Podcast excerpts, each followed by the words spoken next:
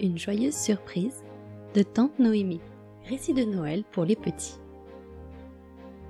Après le départ des enfants, tandis que Fifi dormit paisiblement près d'elle, maman prit sa corbeille de raccommodage et tout en travaillant, ses pensées suivaient le cher papa qui était parti à la recherche d'un nouveau travail. Ne pourrait-elle pas, elle aussi, faire quelque chose pour aider à gagner du pain de sa petite famille?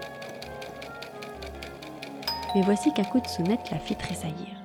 C'était une de ses voisines, la vieille dame du village, au visage pâle et triste, qui venait lui faire ses adieux, devant quitter sa maison sous peu. Figurez-vous, Madame Dupont, qu'en rangeant mes tiroirs, j'ai découvert tout un carton d'ornements d'armes de Noël. Je ne puis emporter tout cela dans mes malles. Aussi, j'ai pensé que cela vous rendrait service, vous qui en faites un tous les ans.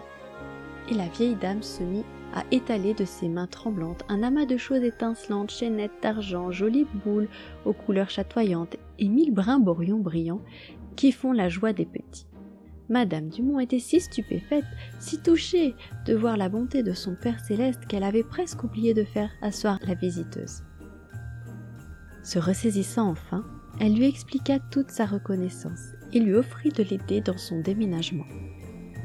Quelques instants après, tandis qu'elle élevait son cœur à Dieu en le remerciant pour sa bonté envers ses petits-enfants, voilà le papa qui arrive, tout joyeux lui aussi, avec la bonne nouvelle que sa place lui serait encore conservée pendant un mois, pour remplacer un collègue en congé. Ils furent ravis de voir le contenu du carton et tous deux décidèrent qu'on pourrait faire quand même un petit arbre de Noël, puisque le Seigneur y avait ainsi pourvu dans sa montée. Nous n'en dirons rien aux petits, dit maman, car elles ont accepté avec soumission ce sacrifice, et il faut que ce soit une surprise, d'autant plus grande qu'elles y compteront plus. Le voici enfin, ce grand jour de Noël tant attendu. Des amis de la campagne ont envoyé un magnifique colis contenant un poulet, de grosses pommes rouges, des châtaignes et que sais-je encore. Le soleil brille sur les arbres couverts de givre et maman propose aux enfants une petite promenade au jardin public, pendant qu'elle termine les préparatifs de fête. Pendant leur absence, elle se hâte de garnir le petit sapin que papa venait de planter dans un grand pot tout en travaillant activement à arranger les jolis ornements sur les branches vertes. Les parents s'entretenaient de leurs enfants et se réjouissaient à l'avance de leur bonheur.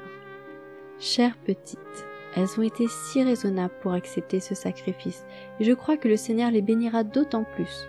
Ce matin, elles ont récité leurs versets si gentiment, et on sent qu'elles aiment vraiment le Sauveur. Aline me disait l'autre jour qu'elle voudrait tant être missionnaire, quand elle serait grande. Mais voici des pas précipités dans l'escalier, et bientôt la joyeuse bande envahit la maison chaude où le bon goûter les attendait. Ces histoires sont trop bien. À bientôt.